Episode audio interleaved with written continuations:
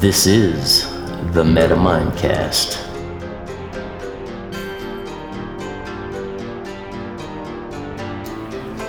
So, with Cain essentially being thrown out, banished, sent into the land of Nod, taken away from his agricultural lifestyle that he had grown up accustomed to, we have the split with Abel being pastoral and Cain being agricultural. First, we moved from the hunter gatherer to the agricultural society, and now we can see that the pastoral or the raising of grazing animals such as sheep and cow and goats has come into the picture. And after moving from that culture in the Bible, we have what is the first murder on this physical plane.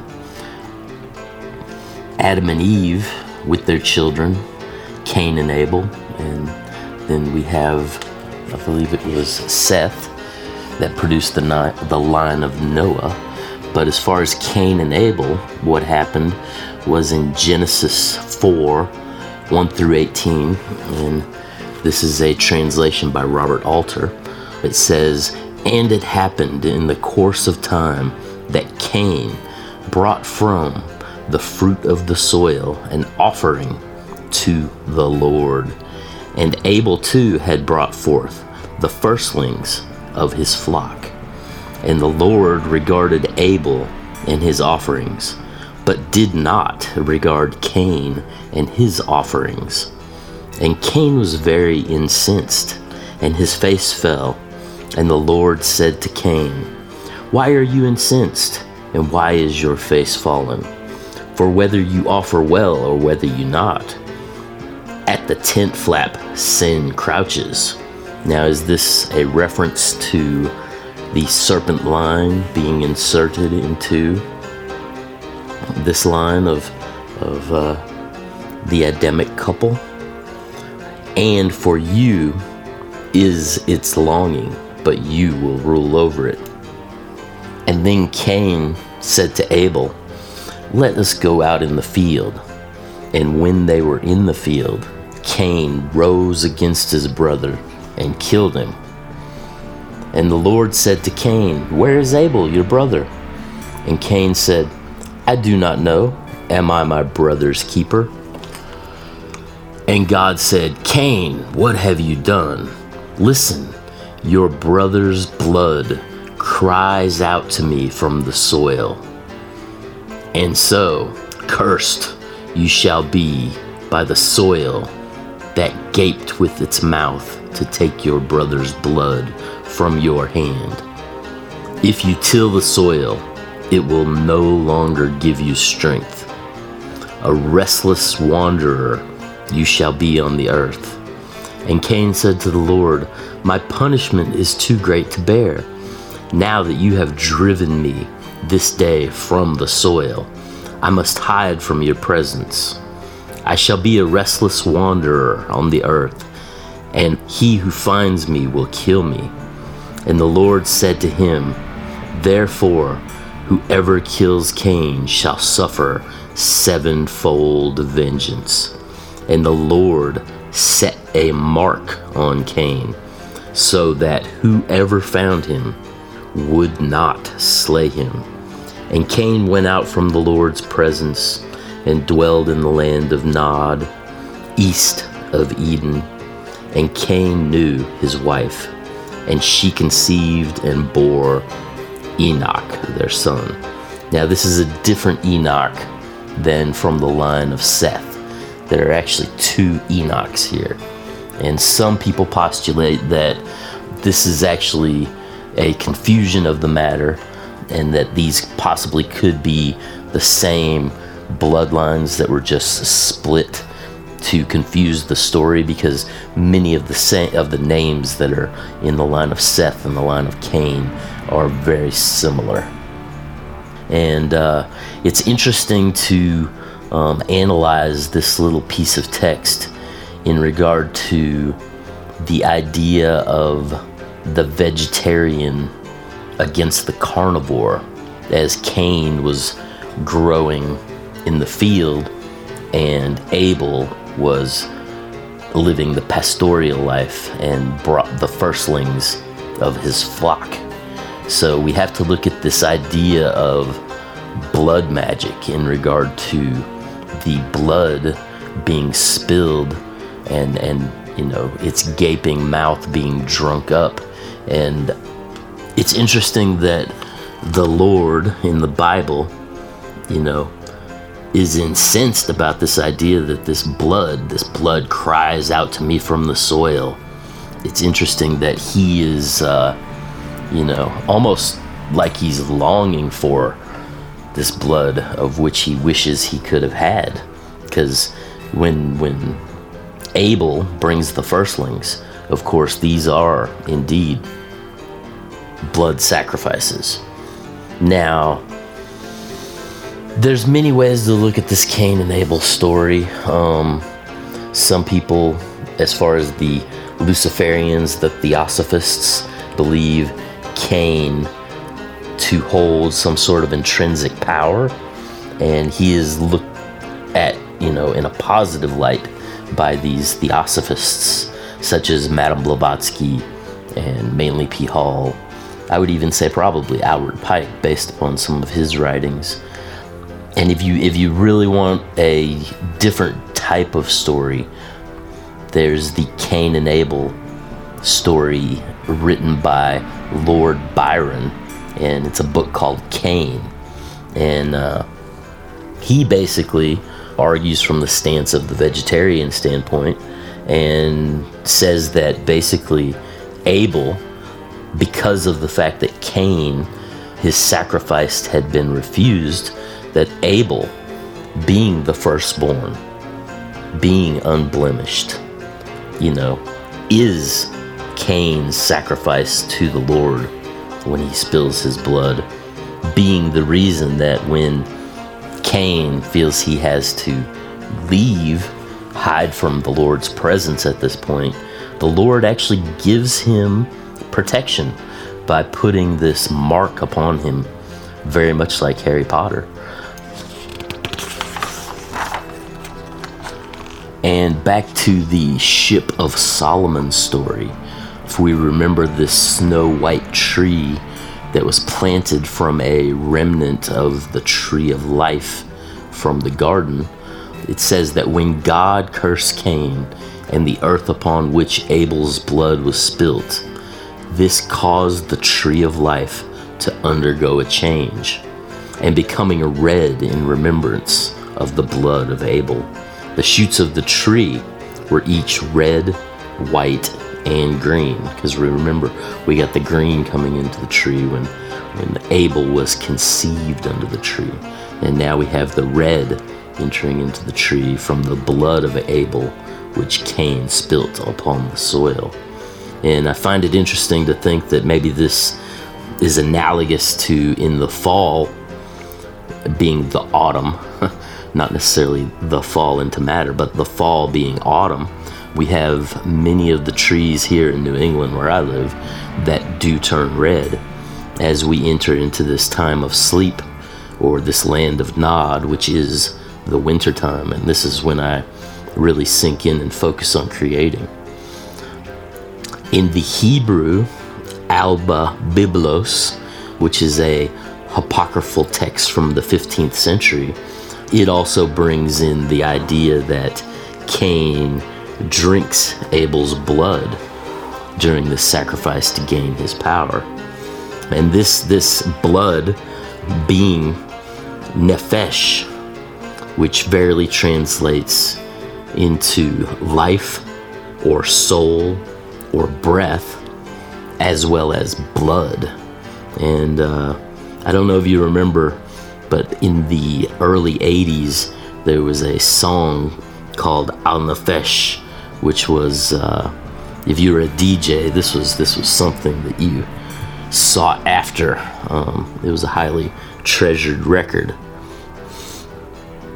Now, that nefesh is the same energy that God had breathed into the clay man he had formed, bringing forth Adam to life.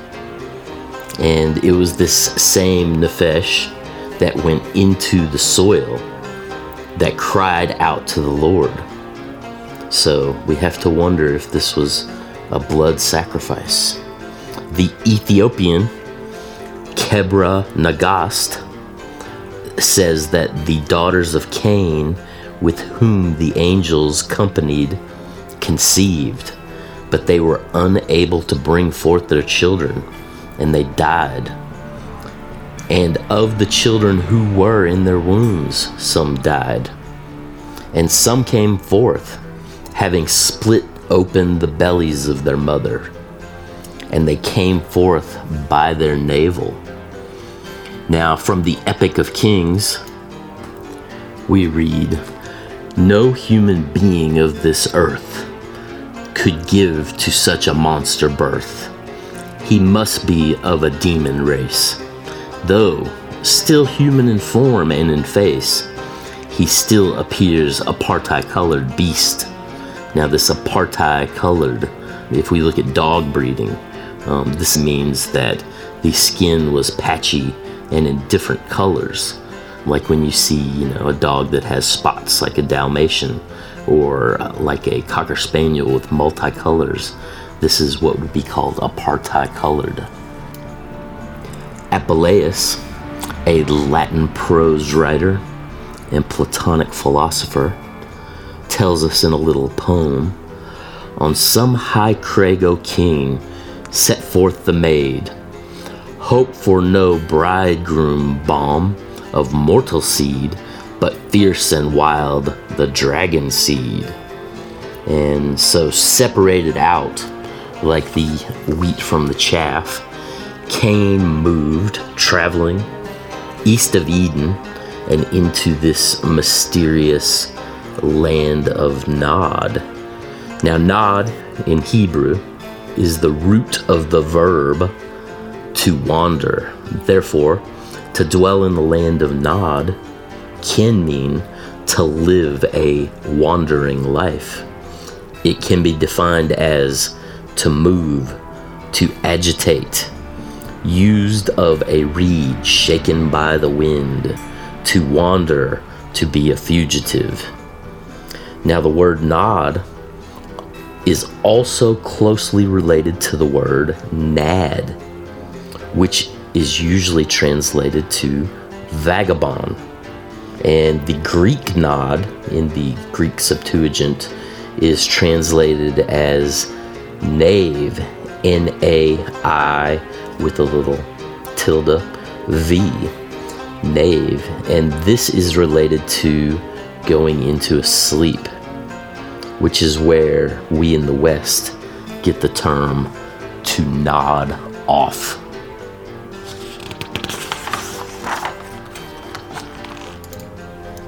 In the Hindu culture, one of the ten mind born children of Brahma, the character of Pulasta can be seen as the character of Cain. Now, Pulasta's name translates to the rejected, and Pulasta dwells in Kedara, which means a dug up place, being a mine or a cave. And just as in the Bible, Cain or Pulasta is said to be the first worker in metals, and in this dug up place, he was a miner thereof. And this, in, in ways, kind of flashes me back to some of my early readings. I remember a thing that was on some mines that were in Africa that had a hewn hematite lid that was so large that even with modern technology today, we don't have the uh, the ways or means to move this thing. So, this character, Cain, um, Pulasta, dwelt in this dug up place with the Rakshasas, which could translate or be equated to the Canaanites. Now, the Rakshasas is translated as to meaning the accursed. So here we have the rejected with the accursed in this dug up place. And it is said that the sigil or the mark that Cain used for his personal sigil was an X within a circle, which is extremely close to this circular swastika given to Cain by Lilith, if we think about it. And which is also interesting is that this X with the circle came to be the same symbol, which was the emblem for Atlantis. And later, this cross in the circle would become the Hebrew and Phoenician symbol for Cain. And if we look around in the world today, where do we see this symbol? Um, I, I could give you a list, but I guarantee if you look around, it is literally everywhere. Now, Paul Le Cour of the contested Priory of Sion tells us that the octopus or the orthopod was a solar symbol used in Atlantis. And Socrates tells us that Atlantis had the very great advantage of being a fact and not a fiction. J.R.R. Tolkien, he says on Atlantis that of all the mythical or archetypal images, this is the one most deeply seated in my imagination. And within the line of Cain, before the flood, it was Zillah who was the inventor of all musical instruments. And I would assume these were made out of metal, so there were maybe horns and drums, or at least the drum, you know, casing. Also within the line of Cain, before the flood, being the children of Ada and Lamech, were Jabal, whose father dwelt in tents and have cattle, and Jubal was the father of all such that handle the harp and the organ. And this was the generation after Zillah. So Jubal was picking up the inventions that Zillah had made. Now, this was uh, was um, Jubal's aunt, and Zillah, Zillah's children were Nama and Tubal Cain. This is a character that we will see in many places coming as we as we waltz through this story, and it's quite interesting when we look at some of the places Tubal Cain pop up. Um, if, if anyone knows of the author Ian Fleming, who was the MI6 spy, referring to the two balls and a cane being the 007 of the movie fame that so many people know now. And these letters, this uh, this 007, was also used by the uh, spy and advisor to Queen Elizabeth I. And when he would write letters to her, this John Dee made the two balls into eyes with a cane going over the top. So here in history, we see two 007s or two ball canes.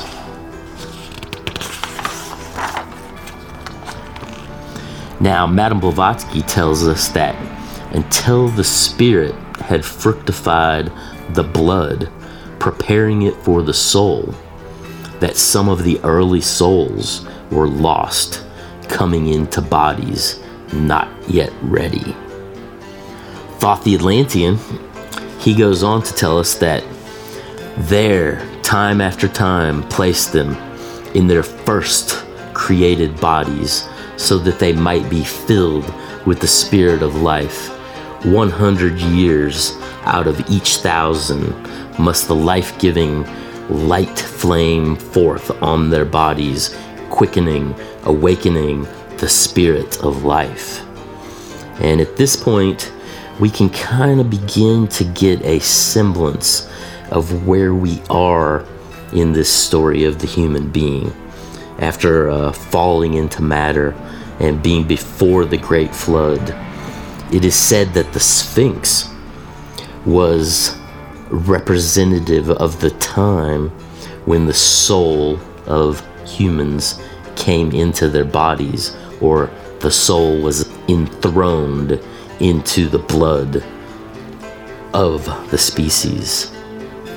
And it was said in the mystic schools that this Sphinx was built just as the age of Leo was beginning, the roaring lion of Judah as it spins around on the cosmic wheel.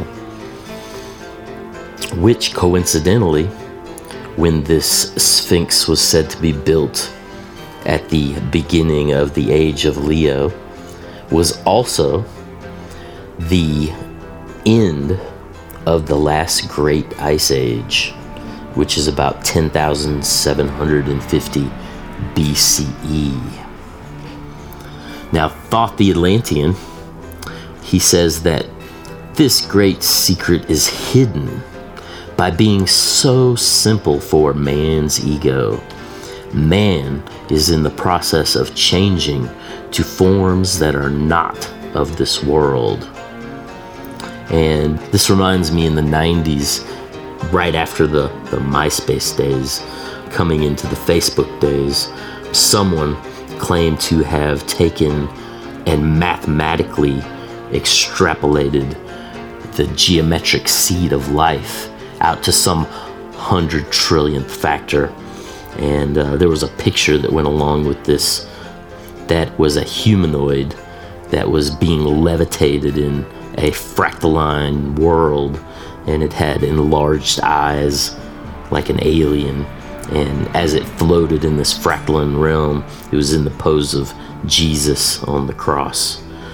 And it's just interesting to think this this idea of conscious evolution and how people portray it and you know whether this is real or not it's definitely a great way to capture the imagination and uh, direct it into certain thought memes, which we really have to be careful when we participate with many of these magical memes that are going around now that were developed by intelligence services.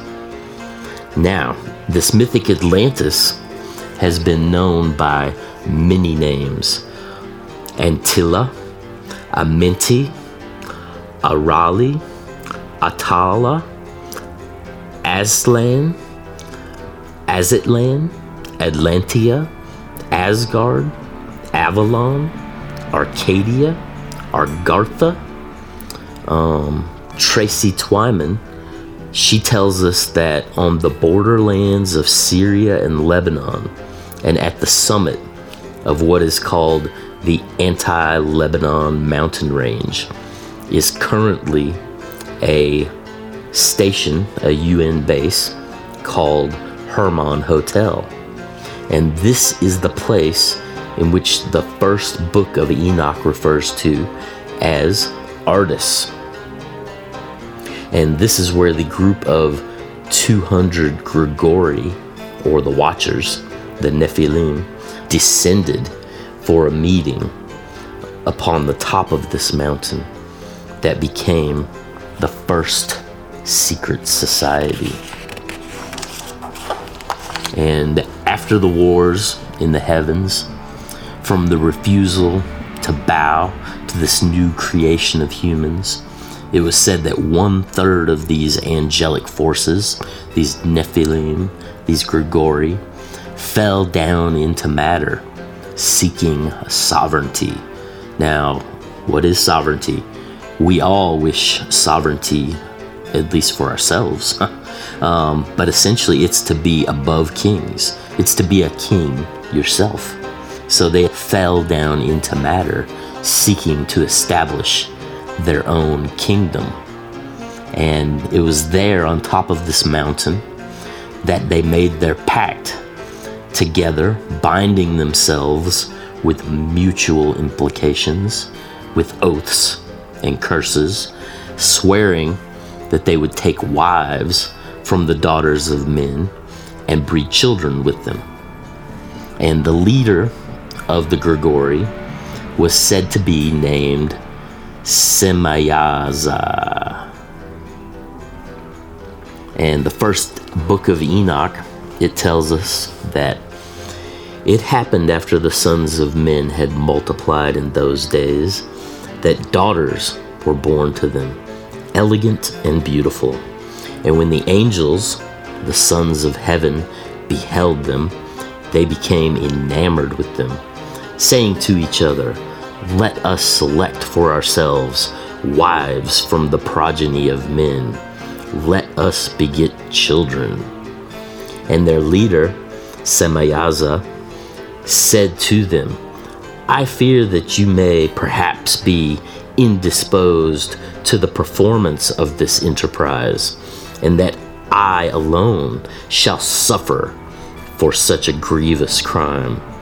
But they answered him and said, We all swear, and we bind ourselves by mutual implications, that we will not change our intent, but execute our projected undertaking.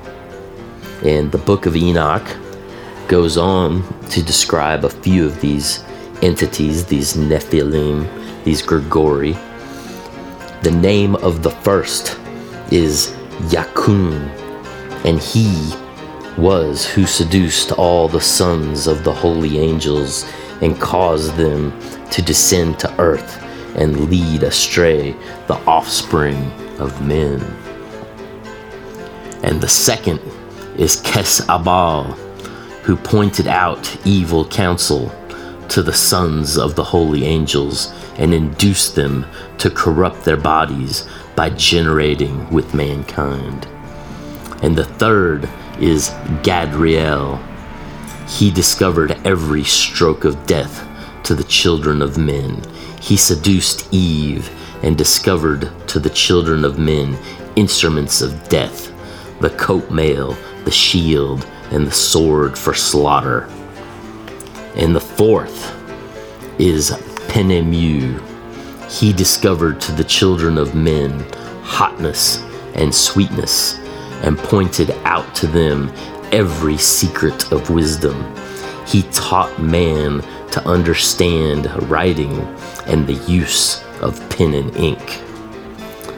And from another source, I found that it was Michael, Gabriel, Sergal, and Uriel who then denounced their brothers to God, of who were said to have peered into the divine mysteries and taught them to men, in this way escaping the punishment of the Lord.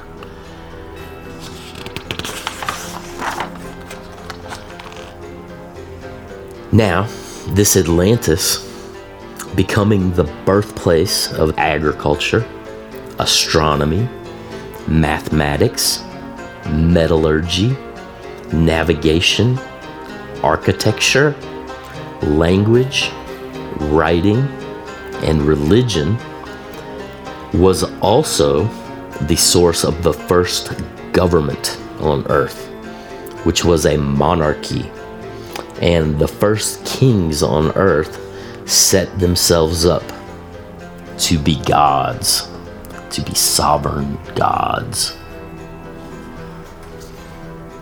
Now, this fallen race, this uh, line of beings, have been known in various cultures, and we will explore many of these as we move. In the Semitic scriptures, such as the Torah in the Talmud and many of the apocryphal texts that were written. They were called the Nephilim or the Watchers. And in Sumeria, they were called the Anunnaki. In Greece, they were known as the Anodati. And in the Celtic lore, they were the Tuatha Dé Danann. Now, there's a book that was translated from Sumerian. It, now, this is a Zechariah Sitchin book. It's a little later, and many people question the validity of his reference in terms. But nonetheless, it goes on to talk about the fact that upon landing and meeting a serpent in this uh, area with a lake and many reeds as he is swimming, Enki, basically using a sort of a light box, almost like a tester. It was a box that had various lights that lit up on it. He is overjoyed with how much gold was available and easily detectable on this planet. And if we look at the idea of the Atlanteans, they used gold for everything. Everything was either made of gold or coated in gold. Even the incense altars and the horns. Everything that might come into contact with humans. As this, this use of gold protected them against the human quote unquote radiations. Now they were eating off gold plates with gold silverware, and it was said that this was to enhance their body's electrical conduction. Very interesting. And Plato tells us that this land was larger than Asia and Libya together in size.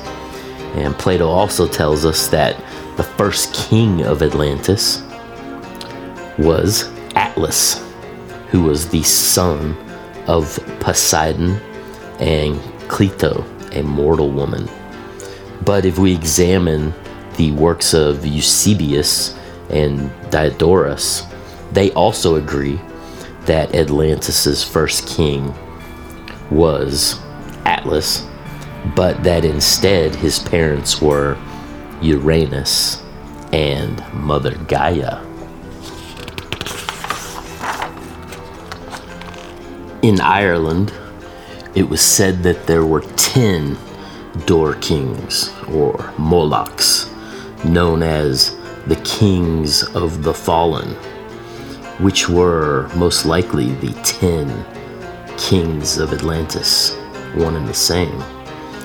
And according to Genesis 6 in the Bible, we learn that these Nephilim arrived on the earth in the days of Jared, which is the fourth generation after Adam and Eve.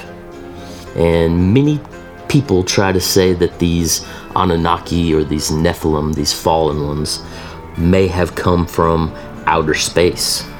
And if we examine the word Anunnaki from the Sumerian, it is said to mean heaven meets earth suggesting more of a higher dimension, the monad, as we discussed before, drawing that line into creation, creating that division or that duality into which it is moving into the night from the light, where the heaven meets the earth.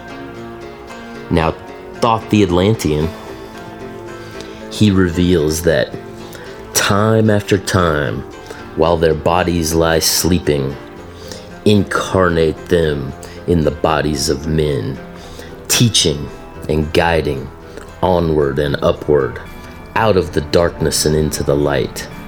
There, in the hall of life, filled with their wisdom, known not to the races of men, living forever neath the cold fire of life sit the children of light. Times there are when they awaken, come from the depths to be the lights among men. Infinite they are among the finite.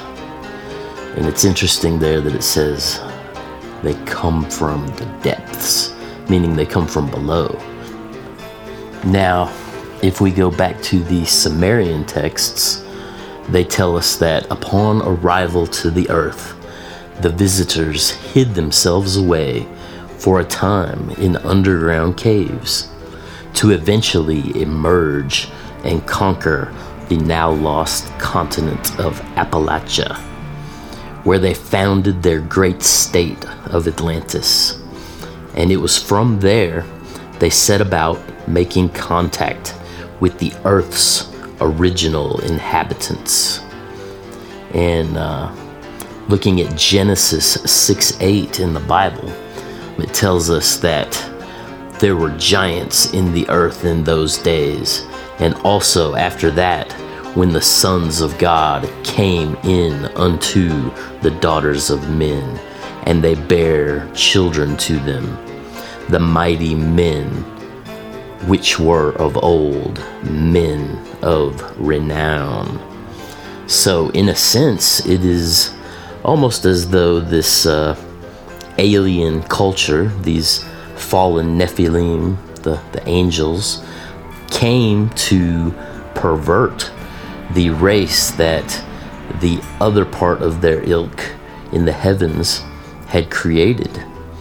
And it has been estimated that through what remains of the ancient text and history, that there are some 30,000 texts that speak of this intercession of these beings coming in and uh, interceding with the genetics of humankind. And a little quote to go in here with all this William Shakespeare in Hamlet, he tells us that there are more things in heaven and earth, Horatio, than are dreamed of in thy philosophy.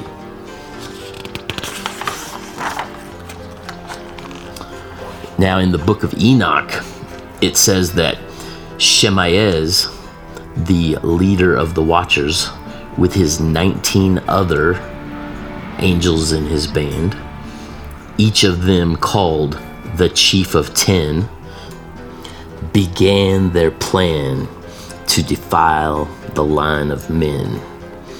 And they, the mortal women, became pregnant and they bare great giants whose height was 3,000 ells, who consumed all the acquisitions of men. And when men could no longer sustain them, the giants turned against them and devoured mankind. And they began to sin against the birds, the beasts, the reptiles, and the fish, and to devour one another's flesh and drink the blood. And the earth laid accusations against the lawless ones. Now, it is said that the oldest known structures still standing on the earth could be a site in South Africa known as Adam's Calendar, which has a stone circle that aligns to the stars some 750,000 years ago. And it also has a number of uh, cells set up almost like a beehive structure that have been proposed that these may have been the nursing ward for these mothers breeding to produce these vessels of giants, of these spirits of the ancestors to occupy. And in total, in this area, so far at this point, early on they found like 4,000 runes, but at this point they've found somewhere closer to 20,000 of these ruins. And this Adam's calendar is also sometimes called Enki's calendar.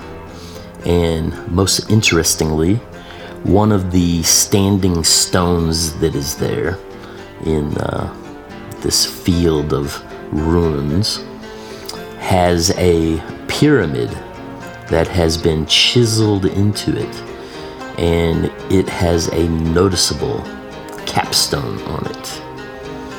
And Hesiod, in his Works and Days, tells us that Poseidon enclosed the hill on which his mortal wife Cleito lived, making around her alternative zones of sea and land, dividing this island amongst his sons.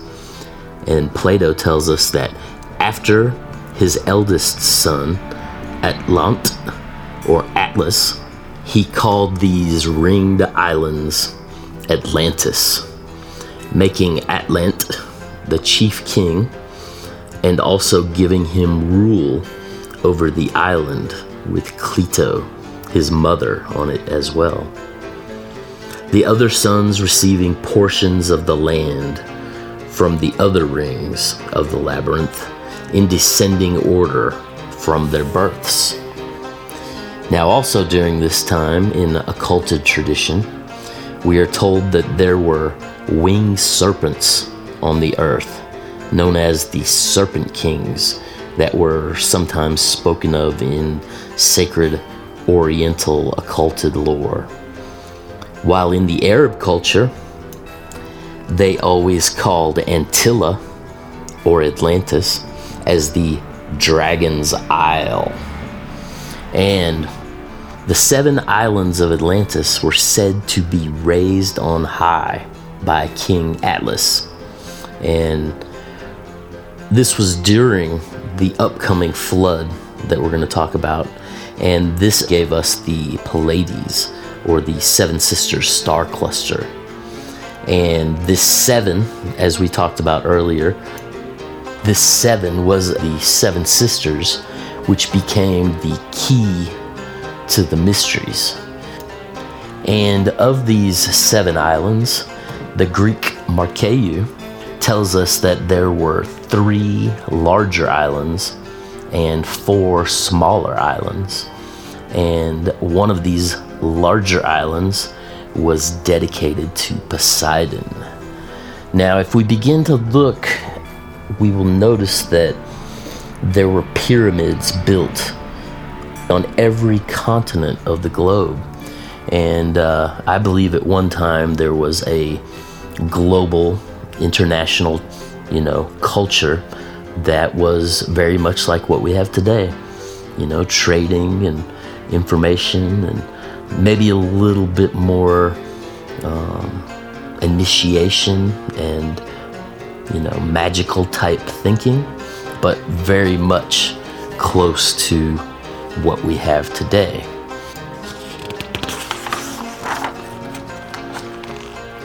Now, a couple of interesting archaeological sites that I've come across through my digging that I think equate with this uh, pre deluge serpent worship in the Kalahari Desert of Botswana. There was found a 20 foot long carving of a python as tall as a man.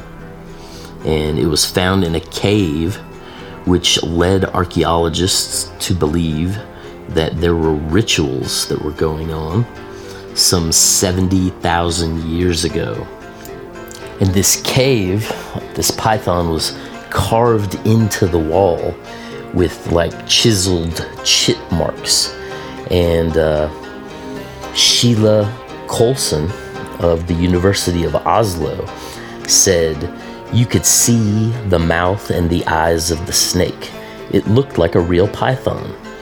And they also discussed how the sunlight would glint off of these chiseled marks and make it look as though the snake were moving, especially in the nighttime with the fire roaring. It would play off these uh, chisel marks and give the appearance of movement to the snake. Now, another place that I found that's extremely interesting was in ancient Caledonia or ancient Albany, which is now called Scotland.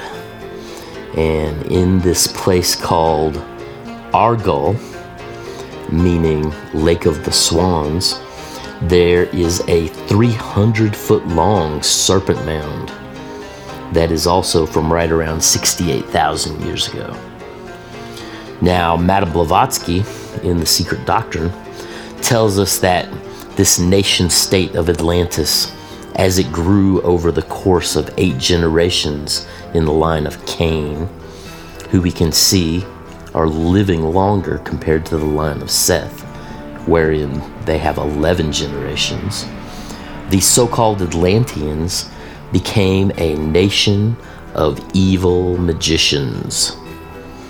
Now, Solon tells us that Egypt existed long before the flood, and that Poseidon ruled Atlantis, which also matches the Sumerian texts, with a living mortal woman.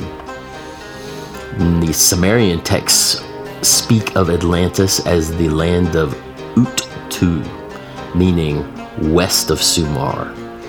So, if Cain moved east of Eden and Atlantis was west of Sumar, where might that possibly land us? In Sumar, they also called Atlantis Apsu, meaning source of great waters. And Solon goes on to tell us that Atlantis had hot and cold springs, irrigation, aqueducts, harbors, canals.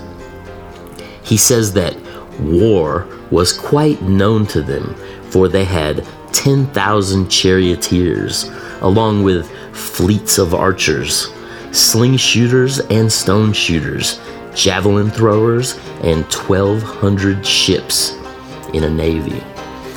These mighty ones perform their great works, leaving behind their everlasting monuments.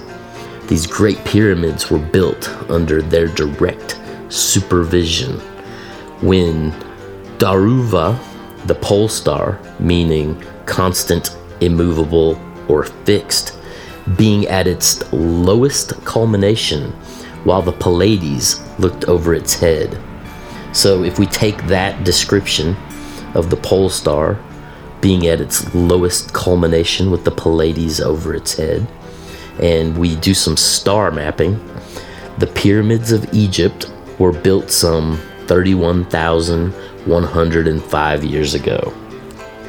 And in Arabic, we are told by Ibn Abd al Hukam that he who built them was Sarid ibn Salhuk, king of Egypt, who lived 300 years before the flood. And this king, in his dream, recorded that the whole earth was turned over, with the inhabitants of it, the men laying on their faces, and the stars falling down and striking one another, with the stars falling to the earth, similitude of white fowl, being birds, I guess. And they snatched up men and carried them between two great mountains, and these mountains closed up, and the shining stars were made dark. And he awoke with great fear and assembled the high priests. The chief of them, Aklemun, took the attitude of the stars and foretold of a coming deluge. The king asked, Will it come to our country? And they answered, Yes, and it will destroy it. And they remained certain. Now, Herodotus, he tells us that of Egyptian history, that the sun had twice risen where it now set, and twice set where it now rises. And from this remark, Schwaller de Lubicz took this description as evidence of the precessional cycle and would put the building of the pyramids construction around the year 36,000 years ago, which is contrary to all modern archaeology but it is in broad agreement with many other symbolic and occulted sources. And looking around the world, the most massive pyramid discovered to this date is in Bosnia at Visočica Hill, near the town of Visoko, northwest of Sarajevo. And it is one of the five large structures in this area, and it is called the Pyramid of the Sun. And it is honeycombed with underground tunnels that they have said stretch for miles, with one of the passages under this pyramid having what appear to be Nordic runes, interestingly enough.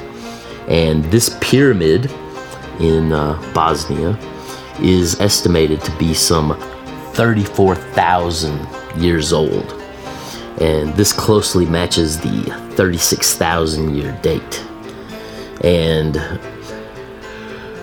back to the uh, occupants of Atlantis, it was said that this continuing line of these sons of the serpent, who were the workers who built these structures, besides building, they were also in charge of mining and tending to the garden and taking care of the animal husbandry in what appears to be a global society.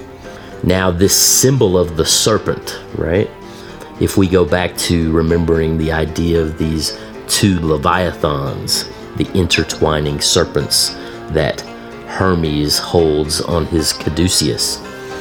Now, this is very close to what we now know as the DNA helix. And this Neshesh, N-S-H-S, or serpent, also means to discover or to find out, denoting the possibility of the pursuit of science. But these Atlanteans could not harness the imagination. The Atlanteans, it was said, never produced a philosopher. Now, it was said that these Atlanteans were natural psychics. They could see into the invisible worlds and possessed, in part, the secret of the functioning of them but they did not understand completely the mystery of the astral light, this cosmic fohat, or this prana that is the generating factor of reality. And having no imagination to envision a future, only performing a sort of a subverted form of creation instead of understanding the use of creative imagination to be able to truly manifest like this new race of humankind. One source I found stated that these angelic forces who fell into matter at the beginning of the cycle of the ages was intended to reverse the process of involution and to stop this decay that had begun. And that one of the fallen angels, named Kasdeja, was said to teach the children of men abortion, smiting the embryo in the womb that it may pass away. And it was about this time that Noah's great great grandfather, Enoch, in the line of Seth, not in the line of Cain, was told of this impending destruction of the world for the corruption of the human line by the Nephilim. Now, geologically on the planet at this point, we're looking at uh, 15,000 to 11,000 BCE. Um, we know that North America had an ice sheet upward of two miles thick, which is pretty incredible to contemplate two miles into the air. That always just leaves me aghast even thinking about the mass of this this giant sheet of ice that was hauling, you know, all these erratics up and depositing them as it moved and grinding everything into sand and all the uh, the things that may have been there, you know, under this ice. I mean, you got to figure they just, for the most part, got grinded to dust. And it was said a shift in this time of the Earth's crust, possibly from the polar shift, occurred. And there may have been a number of breakaway societies that saw this coming. One has been speculated that uh, somewhere beyond Tibet, secluded in the valleys of Central Asia, became the hidden city of Shambhala, an inaccessible paradise settled by these Nashesh as a place of universal wisdom for peace, escaping the chaos. It is said to be an inner circle of beings guiding humanity and secretly guiding Earth's evolution, and that its inhabitants possessed both supernatural powers and highly advanced technologies. And it is said that their bodies are perfect and they devote their time to the studies of arts and science. Now, in Masonic legend, it is told, with the foreknowledge of this coming deluge, that Enoch, with the help of his son Methuselah, constructed nine hidden vaults, each stacked one on top of the other, and in the lowest of these, depositing a golden triangular tablet that was said to measure a cubit on each side. Now, in another version of the story, it was said to be a white oriental porphyry stone. And this golden tablet was said to contain the infallible name, the unspoken name of the Semitic god. And a second tablet was inscribed with strange words that Enoch had gained from the angels themselves, which he also gave to his son for safekeeping. And then these vaults were sealed, and upon the spot, Enoch constructed two pillars one of marble, so that it might not ever burn, and the other of laterite or bricks, so that it might not sink in the water. Upon the brick column were inscribed the seven sciences of humankind, which I believe are the trivium and the quadrivium, being the archives of masonry, while on the marble pillar, placing an inscription stating that a short distance away a priceless treasure would be found in a subterranean vault. And it was at this point, after hiding this ancient wisdom in this nine tiered vault, which kind of reminds me of Oak Island, that Enoch retired to Mount Moriah. And this Mount Moriah has traditionally been equated with the Temple Mount in Jerusalem where he, for the second time, walked with God, which many people find to be an interesting statement.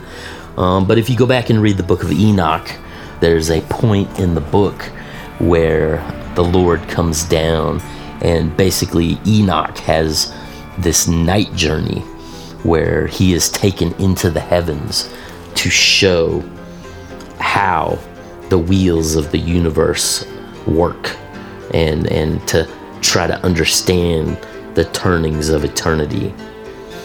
And if we if we look at the texts, it says, "And he was not, for God took him." And he was translated into the heavens, and not knowing of death. And another character, Elijah, in the Bible, was taken in a very similar manner where he never had to die. Now, after this translation into the heavens, Enoch became the angel in the whirlwind and became Metatron, being the first mortal to enter back into the majestic supernal garden, Eden, since the fall into matter. And it seems as soon as he entered into this timeless white cube of Eden, an angel named Azza was expelled from paradise for objecting to the high rank Enoch was given when he was transformed into Metatron.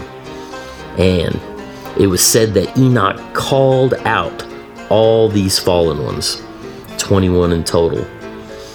Um, and I guess the before we had 20 and now we have 21. And I guess the 21st being this Azza or Azazel and Enoch or Metatron called them out as blasphemers. Now, Thoth the Atlantean, he tells us that fire, the inner fire, is the most potent of all force, for it overcometh all things and penetrates to all things on earth. Man supports himself only on that which resists. And he also says, Hearken ye now, man, this word I leave with thee. Use it, and ye shall find power in its sound. Say ye, Zin Uru, and the power ye shall find.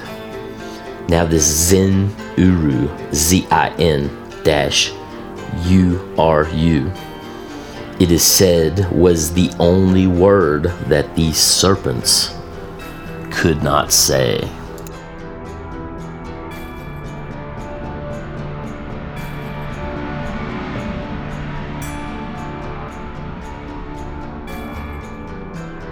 I would like to thank Christian Essex over at Big Barn Studios for all the production work as well as the background sounds you are hearing.